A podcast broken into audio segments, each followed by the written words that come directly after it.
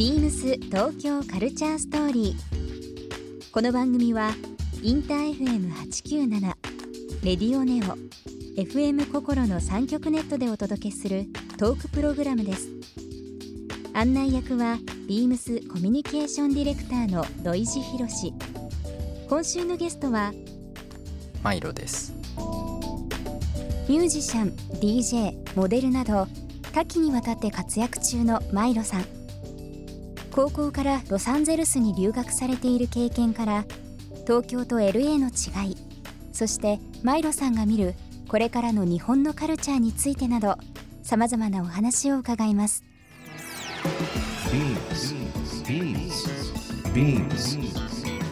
BeamsTokyo Culture StoryBeamsTokyo Culture Story. This program is brought to you by Beams. Beams. ありとあらゆるものをミックスして自分たちらしく楽しむ。それぞれの時代を生きる若者たちが形作る東京のカルチャー。Beams 東京カルチャーストーリー。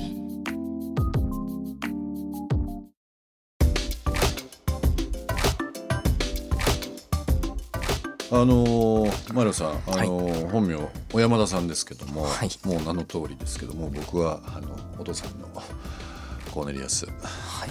恵子さん小山田恵子さんもすごくやっぱ昔から影響を受けてましたけども周りのそのお父さんも含めたミュージシャン周りとか年上の人たちの影響っていうのはやっぱりその音楽作りとか何かに興味持つっていうのは昔からやっぱり大きい影響ってあったんですかね？そうですね。何なんかこれっていうなんかことはないですけどまあ両親がミュージシャンっていうことは、うん。まあ、影響は大きいと思いますし、まあそうですね。あの今音楽活動されてる中でその幼い時はい。小さい時に聴かれてた音楽っていうのが多分こう多少影響はすると思うんですけどな小さい頃ってどういう曲あんまり興味なかったんあ興味なかったですか、うん、テレビっ子だったんで、うんうんうんアニメ。うん。うんあと「仮面ライダーウルトラマン。マイロックン世代で2000年になったらん？仮面ライダーウルトラマンも見るんですね」あウルトラマンちっちゃい頃メビウスやってたけど、うん。でもそうですね。あの一番最初から全部見たんですよ。ちっちゃい頃「仮面ライダー1号2号」1号から2号。うん。ウルトラマン初代ウルトラマンから。全部、えー全部じゃないな。ウルトラ兄弟は見てて、うん。あと仮面ライダーストロンガーぐらいまで見てて。そうそういうのとか。うん。そういうのとか。だからあーアニソンとかうん。水木一郎とか、うん。そういうのちっちゃい頃っていうとそうですかね。うん。五醍醐とか。ああわ割とい 幅広いですね。本当に。古いそれは親の影響かもしれないですね。うんかもしれないですね。あのミュージシャンとかなんかいました？よく聞いてたあー T-Rex あ T-Rex 20th Century Boy はい。あとなんだろう。親御さんの影響ある五代五代醐すごい聞いてました。同年代だとどうですか？最近気になる。同年ミュージシャン。あ同年代のミュージシャンですか、ん。同年代のミュージシャンはどうですかね？日本でですか、うん、いやもう日本でも海外でも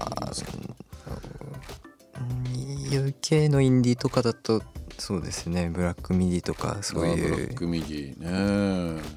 バンドはまあブラックミディに限らずロンドンはバンド多いんで、うんうん。同世代とは多分言わない、うん。ちょっと上ちょっと上になりますよね。3個とか、うんうんうん上なんですけど、でもみんそうですね。好きなバンド多いですね若いご両親の影響でねそうやって昔の五大悟もそうですけども昔からの部分音楽の部分もそうですし、まあ、今の音も聞かれてるっていう部分。あとまああのファッションモデルもお仕事でされてると思いますけども、はい。ファッションはどうでした？そのファッションは全然もう興味もそんなになそもそもあんまなかったんですけど、うんうんうん。まあでもそうですね。コペンハーゲンのなんかポスパンクにハマってた時があって、でもそデンマーク。そんデンマークコペンハーゲン、うん。アイスエイジとか、うん。コミュニオンズとか、コミュニオンズポストバンクじゃないけどエイジコインとかっていうなんかそういういたんです、はい。いたっていうかまだいるんですけどすごいいっぱい、えーなんかバンドがボワーって出た時期があって、うんうん。僕16とか16 15ぐらいの4頃に年前ですその頃に服真似してうんうん。もうそのまんまそのままほぼ変わってないですあでもなんかねあでもほんとちょうど5年あ10年ぐらい前からかな。あのー北欧のファッションシーンっていうのがすごくやっぱり注目されていて。ゴでーゴーシャとか。ゴーシャとかもそうですしね。その前だとねあの割とミュージシャンにすごい人気だったチープマンデーっていうバンドがあって前ですねちょっとこうストレッチの効いたあのスキニーデニムっていうのがすごい流行ってやっぱり今までヨーロッパとかロンドンとかパリとかまあミラノとかいろいろありますけども北欧っていうのがこの H&M とかそういった出る前ですね。うん。一時ねそのミュージシャンが履いてたパンツあれなんだみたいなところでねすごい注目されてる時代がありましたね、10年ぐらい前ですけどね。なんかシンプルでいいですよね。あんまりこうあの悪がないっていうか。なんかそもそもあんまり 興味がなかったから。俺でも着れそうな服だな。ありそうな服だな。ベーシックな部分でね。なそうですね。でもなんかあのまあ今もそうですけどやっぱミュージシャンのそのファッションっていうのがやっぱりこうブランド何かわかんないけどそれっぽいの着たりだとか、はい。まあ、ヒップホップシーンとかもそうですけどもロックシーンもそうだったんですけどミュージシャンのなんかその格好っていうのはやっぱ気になってましたね僕ね。そうですね、うん。アイコンファッションアイコンみたいになっちゃう人多いねですね。影響力多いですもんね。ミームス東京カルチャーストーリーここで一曲。ゲストのマイロさんに曲を選んできていただいております。曲のご紹介の方お願いします。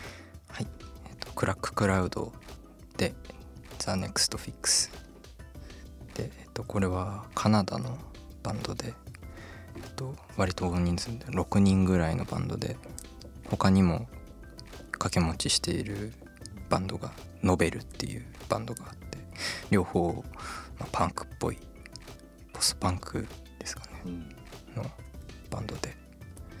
そうですね。M ミュージックビデオがすごい感動的で、うん。一番のミュージックビデオだったかなと思ったんで選びましたまあでも本当あのまあ今いろんな顔を持たれててミュージシャン DJ モデルまあ本当に幅広くされてますけどもそれぞれの仕事でやりがいって多分あると思うんですけど何かこう感じること気づくことってあったりしますかね？そうですね。ミュージシャンって名乗っていいのかって感じだし DJ も別に本当に。いやなんか中途半端なんですけどねみんな中とないですよいやいやそうなんですけど、でもまあ自分のことを表現したりとかうん。っていうのは仕事とかやりがいっていうよりもうん。生きてく上でうん。発信していきたいことが最近できてきたっていうことなのかなって逆になんかこうん。うそうミュージシャンとかを始めたっていうこと自体になんかそう感じます。自分のことでもそうですねモデルとかはあんなんかバイトみたいにやってたんで あんまりやりがいとかは。まあ気づいてたらやってる部分もあるかもしれないですすけどでもコード欲しかったからお金欲しくって頑張ってましたモデルは。アナログやっぱり 今だ今すごい盛り上がってるじゃないですか。僕らの世代僕今年43なんですけど、はい。